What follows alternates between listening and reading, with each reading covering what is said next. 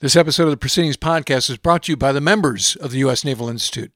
Our members write, debate, and discuss key issues that ultimately strengthen the Navy, Marine Corps, and Coast Guard. Benefits include a subscription to our award winning Proceedings magazine, discounts to over a thousand titles from books published by the Naval Institute Press, and graphic novels from Dead Reckoning, a discounted subscription to Naval History magazine, special invitations to conferences and events, and access to 146 years of archival information such as historic photos, oral histories, and so much more. For more, go to usni.org/join.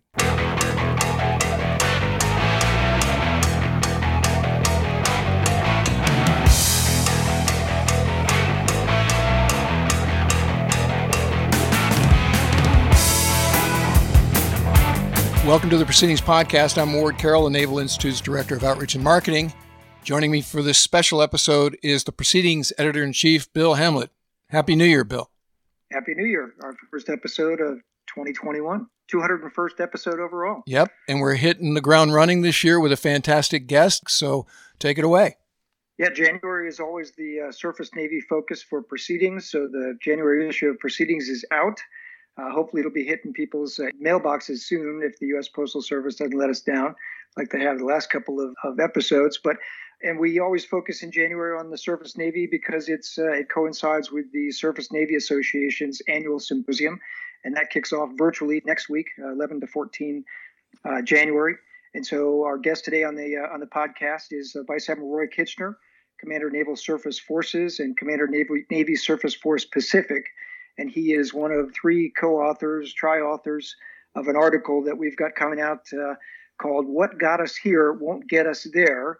An article about changes in uh, high-end tactical training for the surface force. So, Admiral Kitchener, welcome to the podcast. Well, gentlemen, thanks for having me today, and, and thanks for allowing me to come on here and you know ahead of SNA and, and talk a little bit about some of the great things we're getting ready to do in the surface force in the next year.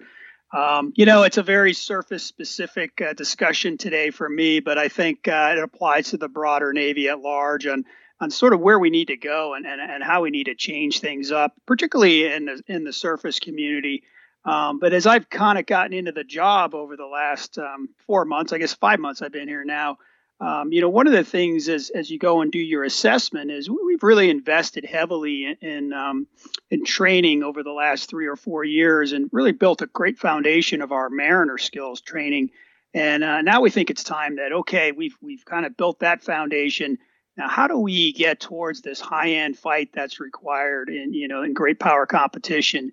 And so that's sort of what we're going to lay out a little bit and talk about today, and and, and even more next week during SNA and, and some of the things that we need to do to enable that because as, as you both know it's not only you know getting the access to that training and the things we've come but taking the time to do it giving sailors and junior officers the opportunity to practice those skills. And uh, and I think we're getting better at it but but this is going to be sort of what I consider uh, our launching pad in, into the you know into the next 10 years as we, we start developing you know from the ensign all the way to the captain, you know, starting off as that sort of apprentice tactician and then developing them to that warfare commander at the 06 level with a continuum they can follow along that. Um, and so that's what I hope to uh, convey today.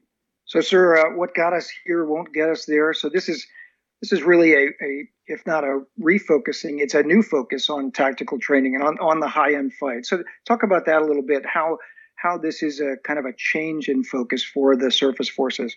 Well, I think from the surface force perspective, you know, if you look back a little bit, you know, historically, and, and when we came up with Aegis and, and then Tomahawk, what I consider the two seminal, you know, systems that that brought the surface force, you know, as a big player into the fight uh, in the 80s and 90s and into the next decade. Primarily, if you think about it, other than Tomahawk, Aegis was mostly a defensive weapon. Uh, and now the fight we're looking forward to is um, or is offensive fight. And we haven't really focused that much on that. And most of our training, we've always had sort of a gold standard of our TAO course at the department head level. You know, for example, uh, when I was a department head and went through that training, it was very focused on Soviet threat. You know, you had to memorize the entire inventory of Soviet ships and and the platforms and the radars. It was a very good and a very effective course. And we've continued to uh, have that over the years, but our trainers always lagged. You know, unlike the aviation community, it was very difficult for us to develop what I would consider state of the art trainers. Aegis brought that along. When we stood that up and we built Dahlgren, we had a very exclusive set of trainers that we were able to get everybody through, but not necessarily for all of our other ships uh, platforms. And then as we've we've developed over the years, and now we're mostly Aegis ships and you know fewer platforms, less uh, variants. That's allowed us to build some really uh, state of the art import trainers, where now we can dedicate time to that um, and in order to, to, to get into that offensive mindset and win that future fight, I mean, we have got to practice at it more than we were. We always had onboard training systems uh, that have been pretty good, um, but now the import trainers and then the uh, you know we've sort of interestingly enough the surface force has sort of led the way on the live virtual construct because as you know we can never generate enough OPFOR aircraft or threat emitters or, or OPFOR ships. Uh, nowadays with our live virtual construct that we run on both coasts, um, we can create an incredibly um, complex scenario where our operators on board the ships at sea, you know, their systems are being stimulated by the actual sensors they're going to see. And we've created that robust environment where you don't know what is live and what isn't. It's just a, it's a very great picture. And so we've added that into our advanced and integrated phase and um, and we've got to get to that level because that's the threat we're going to face. So pretty excited about that, and and I think you know, and the uh, we've we've introduced SWAT when we developed our Surface Maritime and Mine Warfare Development Center, as you probably remember, probably it's about um, five six years ago now. We did that. You know, it's uh, in partnership. We we leaned heavily on NAWDC, and then the sub guys had theirs uh, that is now turned into a, a really good uh, focus point for us. And they run, I mean, I just took a brief this morning. We're getting ready to do our, our at sea training, what we call the SWAT. Uh, you know, we're going to take 12 ships to sea, and this is prior to COMPTUEX, doing some very complex training using the LVC, using our weapons tactics instructors. I mean, we can talk about WITIs as well. Um, you know, we've developed those over the last six years. I don't have enough. I've got to figure out how to get more and how to incentivize more people doing. I think I'm at the point where I probably just have to pick our best and brightest and say, hey, you're going to be a WITI and I'm going to make it worth your time because we need you in the community. Um, and, and so those are, are sort of the building blocks we're using. Um, and then the, but the trainers are so we can do it in port and get those watch teams focused before we go to sea is one of my big priorities over the next couple of years. So, sir, is uh, is SWAT the uh, Surface Warfare Advanced Tactical Training? Is that something that happens either at sea or in port via live virtual constructive, or is it always at sea and you add, you're adding in the live virtual? I'm sorry, the virtual and the constructive part of it. Oh, it's a great question, and and you know what we do is the first phase is all import, right? We we do a uh, we've we've got a really good curriculum we go through you know, so that you'll we'll send that out to the ship. We'll have the WITIs come aboard and they'll review it. They'll go through all the exercises they're going to do, very focused on tactics. You know, one of the things we've really been focused on lately is um, the SAG v SAG role. We, we discovered that, you know, we're putting together SAGs as we go to sea, but have we really trained everybody down to the, the individual watch standard? what it is you're actually going out there to do. And and uh, and so we do that now. So that first import phase is primarily academics uh, going over TTPs, a little bit of um, of watch standard training uh, where we use some LVC, but mostly the onboard trainers. And then the next week, and then we oh and we also do a C5I fast cruise, so we make sure all our systems are working, and we'll walk through with we'll bring in some of the JICOs and walk through some um, some complex link operations, you know, where we're doing some split link things, so that they know how to do those before we go back out there.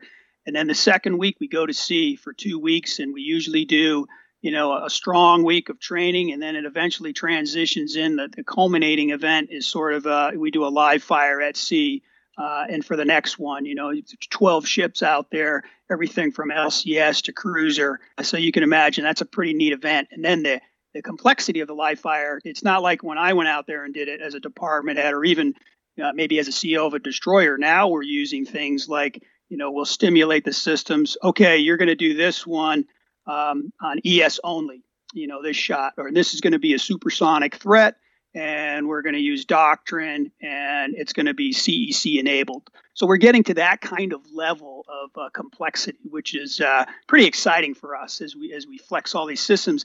And that, remember, is really just in preparation for the advanced phase when we go out with Harrier for COMPTUEX, you know, and um, and so we're really getting uh, it's it's the best training I've seen in a very long time, and and we're we're trending in the right direction Navy wide. A couple of SNAs ago, we spoke with some of the Witties at the event, and that's actually a, an episode of the podcast. And if you haven't heard that, listeners, I very much invite you to check that one out. So, to your point, Admiral, this cadre of lieutenants, the Witties, are a super impressive bunch. They're not living in the shadow of any other warfare, especially. They're very forward leaning. So, one of the tenets of the white paper that we're talking about today is every SWO a warfighter. Let's talk about that a little bit. Yeah, you know, I, we, we kind of wrestled with that a little bit because I was like, well, wait a second, we've always been war fighters, right? You know, but but what we got to do is we've got to build that continuum. I mean, it's it's for example, we're we're mariners, right? We're all mariners first, and that and that is the foundation of everything we do. Um, but we have all got to be war fighters also. And, and I really, you know, this isn't just about uh, the officers, right? This is about the enlisted cadre also. We've got to develop that force at the same pace and you know where we've got apprentice journeyman and master both technically and tactically and you could argue that perhaps we've sort of uh, marginalized the tactical part of that a little bit and so one of the things we've sort of brought back is you know the the warfare tactics course uh, where if you went to if you were in the original aegis program and you went to dahlgren you would get a pretty good level of technical training plus the tactical and you'd see our you know, our chiefs in there, our master chiefs, our combat systems maintenance managers, and they were all considered to be tactical watchstanders as well. Um, I, I, think we need to get back to that. And and and the other thing is, you know, not only do we need to train to that, but we've got to start um, putting value to it and tracking it, right? Which is something that we've struggled with as a surface community in the past. Uh, where now we can, you know, how do I value that? And, and SMITIC is working on this for us uh, where it's okay, I can track, you know, Ensign um, Hamblet all the way from when he's getting his initial training at ADOC tactics and then a department head. Okay, now what's he qualified for? So as I start putting together watch team continuity, you know, you have a much uh, better way to evaluate what your team has, what your commanding officers that your ISIC can look at. Um, and, and so I think that's something that I'm pretty excited about. Uh, but that's how we get to all being war fighters. And then, more importantly, giving them the time to train that, right? That's always the most elusive thing. Uh, underway, we tend to do pretty well at that when we're, you know, in port fighting the battle of, you know, what is commonly referred to, you know, of San Diego or Norfolk is as that time is elusive. And, and I think that's something that I've really got to focus on. And that's probably the number one thing that junior officers, when they talk to me, sir, that's great. We agree with you. We all want to be war fighters, but to be a good war fighter, here's when the, the amount of time we need to practice, and here's what we need. And so I think we've got the tools. Now I've got to find the time for them. And so that's, you know, that fits right into that man train and equip bucket for me. So I got to ask you a question because it's uh, also in the January issue of Proceedings. Uh, young Lieutenant Kyle Craig wrote an article called "Unleash the Surface Warfare Surface Enlisted WTIs." So, the, and the article is doing really well online. Uh, the idea there is that uh, the, the WTI status, that sort of warrior monk, if you will, shouldn't just be for officers. It should also be for, you know, some of the, the senior enlisted watchstanders because, you know, those uh, fire controlmen, the E6s and above, they're they're probably even more competent and, and much more, um, you know, tactically proficient perhaps than than uh, you know a JG would be, right? So w- where does that idea does it resonate with you? Is that an idea that you guys are exploring? You know what uh, what's happening with the WTIs in, in terms of maybe uh, the enlisted force? Yeah, that's a great question. I'll have to go back. I have not read that article. My focus on because uh, I completely agree with that uh, with that thesis that yeah we've got to make sure we harness that uh, power as well. Um, right now, I've been focused on again creating master, you know, technicians and tacticians there, and they are part of the SWCTIC. I mean, when we developed, when we looked at this surface warfare tactics continuum, uh, what I said is, hey, this has got to be for our sailors as well. I've got to be able to value where they are and so I can do the same thing. And and then you know it, it also dovetails honestly with another initiative that we've got going that I'll talk about a little bit next week. And and you know I was always intrigued by the aviation. Uh, they went after this metric uh, of Amex. You know, hey, if I have this much experience in my maintainers, my squadron readiness will be higher. Um, and and I started thinking, hey, maybe that's something we can do. And and for us, it's almost a little bit twofold, right? Because not only um, do we have some, for example, sonarmen are, are not only technicians, but they're tacticians.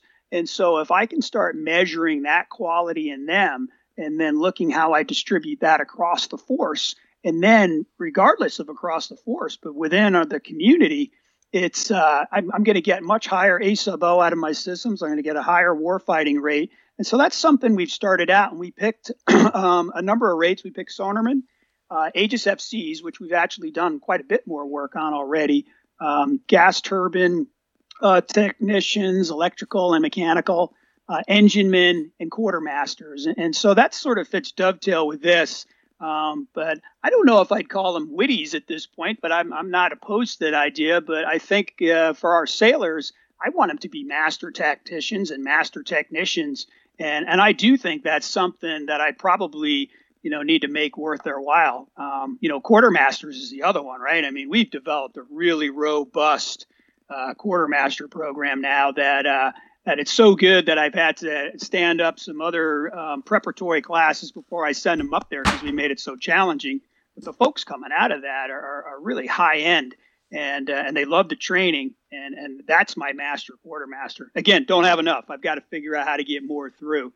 Um, and so we've got these these what I would call good problems.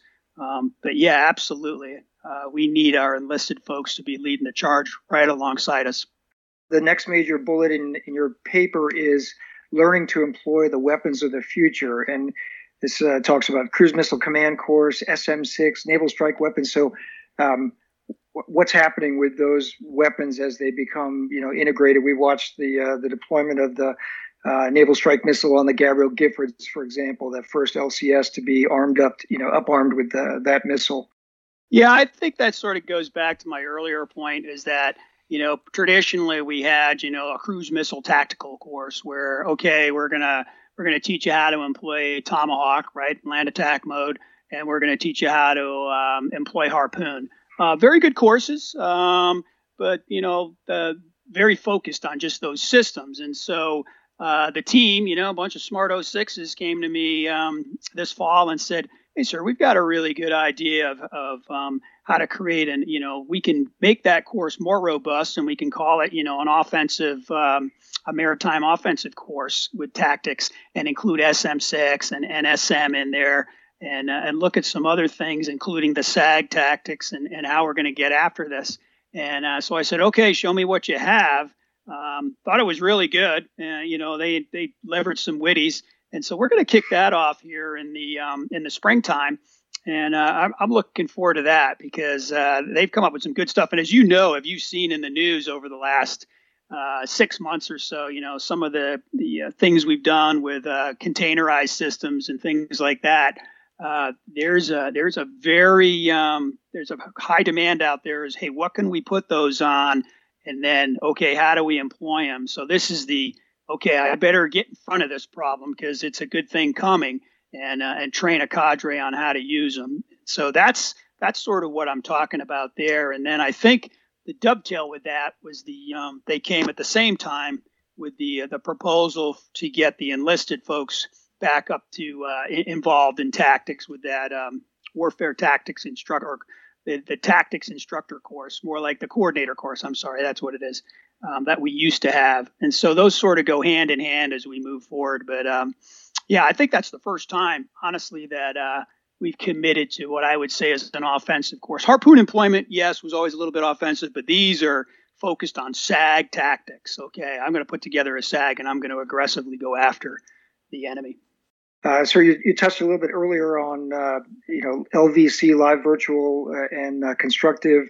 Um, in, in, one of the paragraphs here, you talk about the uh, Combined Integrated Air and Missile Defense uh, Warfare Training, the CIAT or CIAT. How do you pronounce that?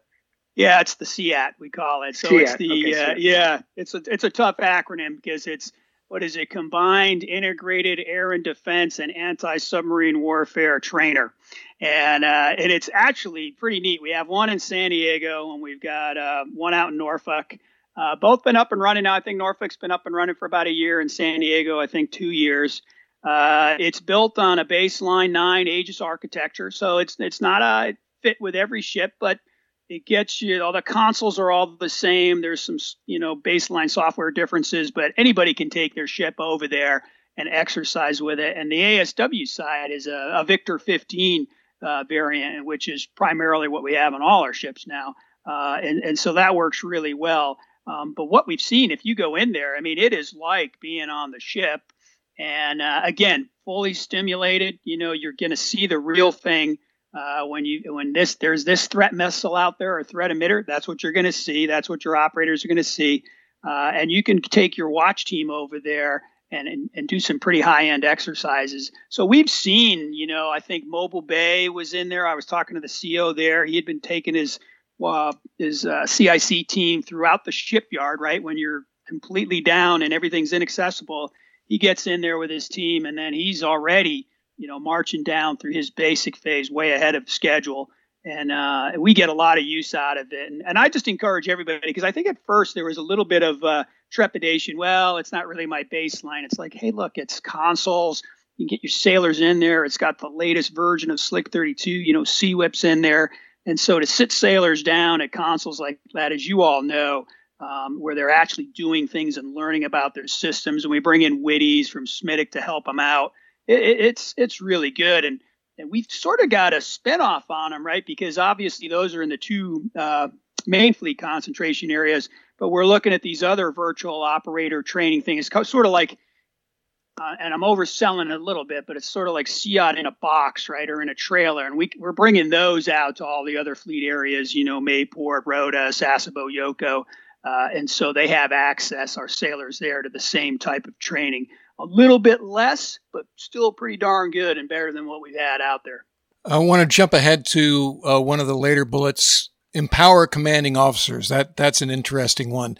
Uh, let's talk about that because you know, to the average listener, they'd be like, "Don't commanding officers have like ultimate authority at sea?" So, what are we talking about there? I think when we talk about empowering commanding officers, you know, and, and it kind of goes back. If, when I look across the the spectrum of, of what we're going to require be required to do in, in the fight. I mean, it truly is uh, what we value and how we're going to fight is through that mission command. I mean, I almost don't like that term because that's you know Army kind of stole our command term, but uh, that that commanding officer going out there, being given some direction, being given some parameters, and you know, hey, you get out there to this point, and this is what I expect you to do. Uh, and so when I say empower in there, I want to have make sure he's got the right tools, that he's got the right education on tactics, that we've given him the right team, and that he's being able to given him a little time to not only build that team, but then be able to flex it where he thinks. You know, one of the things we just talked about uh, in a SWAT pre-brief that I had earlier today was okay. This is really good training, captains now, at the same time, you know, what else are you going to do while you're out there? Because I've got very fixed things for you to do. How are you going to leverage that and make yourself even better? And we've added a couple of events into all our training things where in our basic phase training, we've added in a final battle problem where we say, hey, look, you tell us what you want to do, and we'll, these are the, the minimum requirements but what is it that you want to do and will enable that? And and some of them have come up with some just incredible ideas you know using the things out in the operating area from traffic separation schemes to other things to confine themselves and present their their uh, teams with problems as well as the damage control things. So that's what i kind of talk about when I, I want to empower them. I want them to be we, we need to enable them to sort of get to that next level. We talk about culture of excellence a lot, right? Well, what really is that? That's enabling them to get the most out of their crews. And, uh, and I think our trainers have enabled that. I think our curriculums are much better than that. Our session training has helped that. And then I, I, I go back to my theme again that I've just got to make sure I give them the time to enable their teams to get to that next level. That can be a, a, a tough balance to strike, uh, sir, because I remember back when the Swifty program first was incorporated, that there was some chatter among COs that they had lost their autonomy with respect to training sorties and, and you know the priorities against the other the, all the mission areas, particularly the Tomcat had.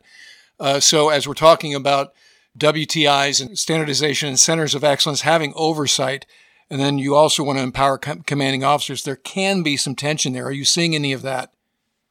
I, I haven't seen a lot. I, well, I would I haven't seen a lot, but I have seen some, and uh, and I would expect there should be some, right? I, I'm a, I'm one of those guys that I I kind of like a little bit of friction because I think it allows us to bring out the best in our people. It makes us kind of pause and, and, and think a little bit more. You know, I'll tell you another area where we've sort of got after this problem a little bit is uh, we we looked at our and th- this was interestingly enough this kind of came out of um, of COVID nineteen. One of the unexpected consequences for the fleet, the surface fleet anyway, was okay. We've got to force generate. Uh, the normal way we do it is we have you know you're in a basic phase. It's 24 weeks to get through all these structured events.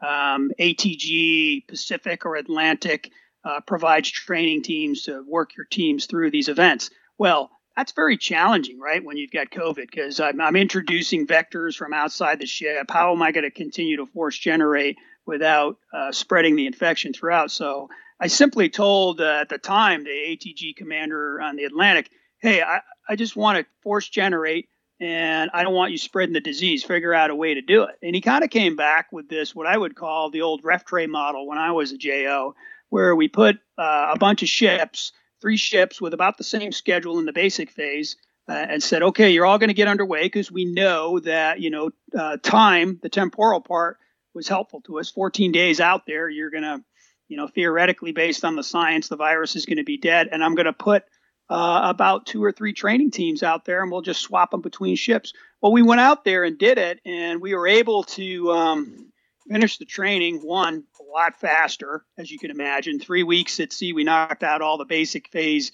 requirements, uh, the tier one requirements. Um, we we got better at self sufficiency of repairing things, and more importantly, the captains came back and said, "Hey, sir, we actually got more time with our crews because ATG wasn't, you know, 24 hours they weren't training, and when they weren't, we were doing things, and so." Um, you know, it's that old, you know, what's the best way to train is you go to sea, right? That's what we do in the Navy. Um, and, and, so we're, we're bundling that up and we're going to sort of take all the lessons from the East Coast and West Coast and we're going to implement that as the way to train into the future. Um, and, and so I think that was really good. But you're right, there'll be friction. I think that's okay. I think the friction will make us smarter and, um, you know, and, and, and it'll help me understand what are some things that I probably are doing that we don't necessarily have to do that we can remove. And at the same time, it'll bring up what is important for us. So I think your point's valid, but I also think it's it's something that's it's okay to coexist with. One of the things that's mentioned in your paper is um, Surface Development Squadron One. So SMDC is still pretty new, five six years old. Surface Development Squadron One just stood up in 2018. It's uh, it's relatively new. It, I know it's been charged with developing surface tactics, some of these advanced tactics that you're talking about. Uh, the waltz fall under in a squadron underneath that uh, development squadron. So, what what kinds of things are happening with the the Zumwalts and with that squadron and uh, tactics development uh, that's exciting to you? I think uh, you know number one, I would say is the um, the USVs and the implementation there, the things we're doing with those, where we've we've really kind of put a big focus on it and said, okay, um, as you know, there's a there's a lot of uh, people interested in. Okay, first of all, we've got to get the autonomy correct, right? I've got to be able to have a vessel that goes out there that follows COLREGS, you know, can self-sustain itself and report things. So there's all those what I would call uh, infrastructure, mechanical, housekeeping things we've got to get right. So as part of the test program, We've got to do that stuff. But at the same time, we've really put a big focus on all right, I got it. We have to do that. But at the same time, let's do as much tactical training that we can. And how would we employ these? Uh, and what missions do we want them to do? Uh, and so we've got Sea Hunter out here. Um, we've got I think Ranger coming, and we share some other assets with with DoD. Um, but we've done some stuff with you know weapons firings. A lot of the focus we have is on um, you know ISR, uh, intel collection, things like that. Um, how do we can we command and control these vessels remotely uh, from other ships? How do we integrate them? We've been integrating them into our, um, some of our SWATs and our COMPTUEXs. Uh, can we you know put a, a, tail on them to do ASW? It's it's it's it's kind of been exciting because it's hey somebody have a good idea. All right, let's put it on there and see as we send them out to sea and, and get some of these things done. Um, and then the the uh, the correlation or the integration with the some of the DoD efforts are really kind of exciting when you look at some of the um, the weaponization things we're doing.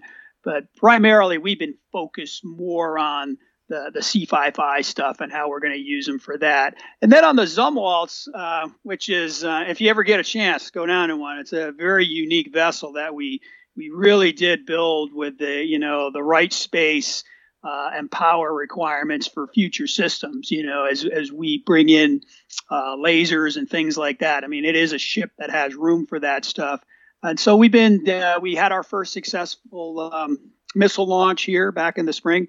Uh, we're looking at integrating them into a, uh, a battle problem here in the spring. We're going to do with some USVs, uh, and, and, so I think that's going to be kind of ex- exciting. Um, but you know, the idea would be sometime in the future. I think FY22, we're looking at the first time uh, to get them out on. You know, once they get IOC, get them out on some kind of operational employment. But uh, they are fantastic ships, and um, you know, there's some challenges with them, like any new class of ship, with some sustainment and things like that. But uh, it is uh, they are they are. I'm really excited about those ships. A lot of a lot of good capability there. Another thing that reminds me of the early days of the Swifty program, Admiral, is the bullet where you talk about prioritize tactical development in our best officers. And we've talked a little bit about the Witty program. One of the um, unintended negative elements of of the Swifty program was what you're talking about here, which is it becomes a career pipeline. It becomes a career path. And so I know some guys who are like anointed to be the WTIs or the Swifties and go to Top Gun, the new 10 week instead of six week program. They're like, I don't know if I want to be a training officer for the rest of my life until I'm an 05. I, I think you're on the right track with the incentives like postgraduate education and so forth. But have you heard any pushback or are there any concerns around the idea that the Witty program could be like too defined? Um, I, you know, it's it's a great question because I get a lot of feedback on this one. Um, one, I think everybody really likes the idea of being a Witty. Uh, but two, they are a little bit, um, you know, there's a little bit of angst about what you just brought out. Now, I will tell you, uh, they screen at a higher rate to command than everybody else. I mean, so that's clearly we're getting the right people. Um, it's uh, they are concerned about uh, you know as I came into the job I'm like well I, I would go around and I get a lot of questions well sir you know like to be a Witty, but and I'd be like, okay, well, what's the concern? And then we, you know, we'd gone out and done these surveys, and and the big one was, um, you know, for uh, if, if if you weren't going to go be a Witty, you had plenty of time to go to graduate school or some of the other Gucci uh, shore tours that we had. And they were be they were saying, hey, you know, I'm I'm being excluded from some of that for what you're considering an exclusive program. So I said, okay, well, let's take a look at that. And so we came up with, so, you know, the first one was like a Witty scholarship. Um, and then we're looking at just opening up. I said, hey, let's take a look. We control some of our billets here at, at NPS. What do we want to do? Um, but you're right. We have. I, I think we have to make it worth our while. If we're going to do it, we have to say, yeah, we we want our best and brightest, and, and this is what I'm going to do for you to, to get you going on this path. And and uh, and at the same time, we never want to lower the standard because they're they're like you said, they're an incredible bunch. I mean, I've watched them, you know, sit there and brief the four star and then I've watched him mentor the, the third class petty officer at a consul. And you know what? The impact was just as significant on both those people. So we're doing something right. And, um, you know, I'd like to take all the credit for it, but people that came before me, and then we looked at the programs from the aviation community. And so I think it's, uh, it's something we've got to continue to grow and we've got to nurture it. And, and um, we've got to come up with a, a way to make it worth their while. Sure. How's, how's things going on the Manning front, uh, both the uh, you know the fit and fill on the ships uh, percentage of, uh, of, of ships crew, and then uh, retention. You know, we had Vice Admiral Caudle, your submarine counterpart, on the show back in uh, October. You know, and he, he admitted that there were some you know challenges to retention. Submarine Force, JOs, and the things that they're doing to do to, to get after that. Just curious how it's going uh, in the surface force. Yeah, I'd say you know from across the, the force, um, manning continues to be a challenge. We still have gaps at sea. Um, we, we're still working towards the, you know, the fit fill requirement that's that we have.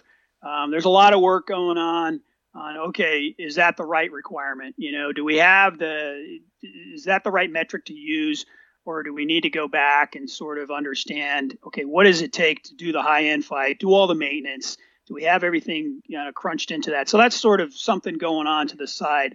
Uh, but as we work towards the, the fit fill numbers that we have now, uh, I would argue that yes, we have bought more billets. Um, as you both well know, um, they don't arrive, you know, for a little bit, so you don't have them right away. Uh, is Manning better than it was five years ago? Yeah, probably.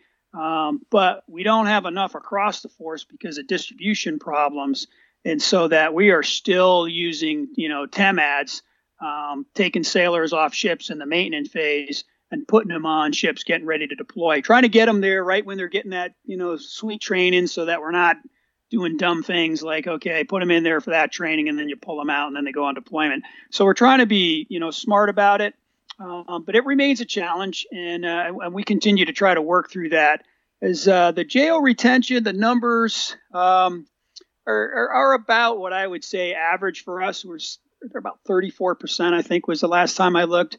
Uh, we continue to to look at things like um, uh, bonuses, but what we've learned is the you know the bonus will keep you at a certain level, but it's not going to make you jump, right? And so there's other things uh, that I get at when I talk to JOs, and and and you you guys interview these these folks out there, and they write for you. Some pretty smart ones out there, you know, and uh, the questions they ask me. So I've sort of got a what I would call a couple virtual CAGs going on, you know, some with JOs and, and then connecting with other 06s and trying to understand, you know, what they want. They're very interested in talent management. I'm very interested in talent management. We do that pretty good at a senior level, trying to figure out how I can do that better at a um, at the JO level. Um, and, uh, and and so it's a good back and forth.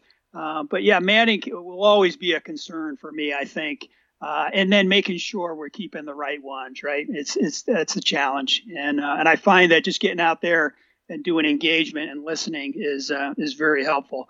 Uh, our guest is Vice Admiral Roy Kitchener, and he and Rear Admiral Brad Cooper and Rear Admiral Paul Schlise have co-authored this article that's a Proceedings Online piece. It is called "What Got Us Here Won't Get Us There." A focus on advanced tactical training for the Surface Navy. Uh, sir, any any last you know parting shots? I got to tell you, with uh, the last year and what we've asked our sailors to do uh, with the COVID and the long deployments and the ROMs before deployments and the restrictions when they're in port, boy, if we can retain this group, you know, that uh, have come through the last year, going to be a pretty resilient force in the future. And I just like to thank them all for, for their hard work over the last year. Well said. It certainly has been a, a challenging year for the Navy, the sea services in general, Navy, Marine Corps, and Coast Guard. And uh, sir, thanks for your time today. It's been great having you on the show. Uh, thanks to you and Admiral Cooper and Admiral Schlise for uh, for writing this article. We look forward to the feedback that it will engender from some of those uh, junior officers uh, who I'm sure will will pick up on it and say, "Hey, the Admiral said this, and here's a way to go after that." Right, which is always what happens. Thank you very, very much for having me here today, and, and, and I'm hoping this sparks a really good conversation. Well, thanks for the time, Ship Boss. Uh, hopefully, we'll be able to see you in person before too long. It won't be this SNA, but uh, hopefully, we'll see you at West out at your place uh, in, yeah, in late so. June. So, thank you, sir. That'll do it for this episode of the Proceedings Podcast. Remember, victory begins at the Naval Institute. We'll see you again very soon.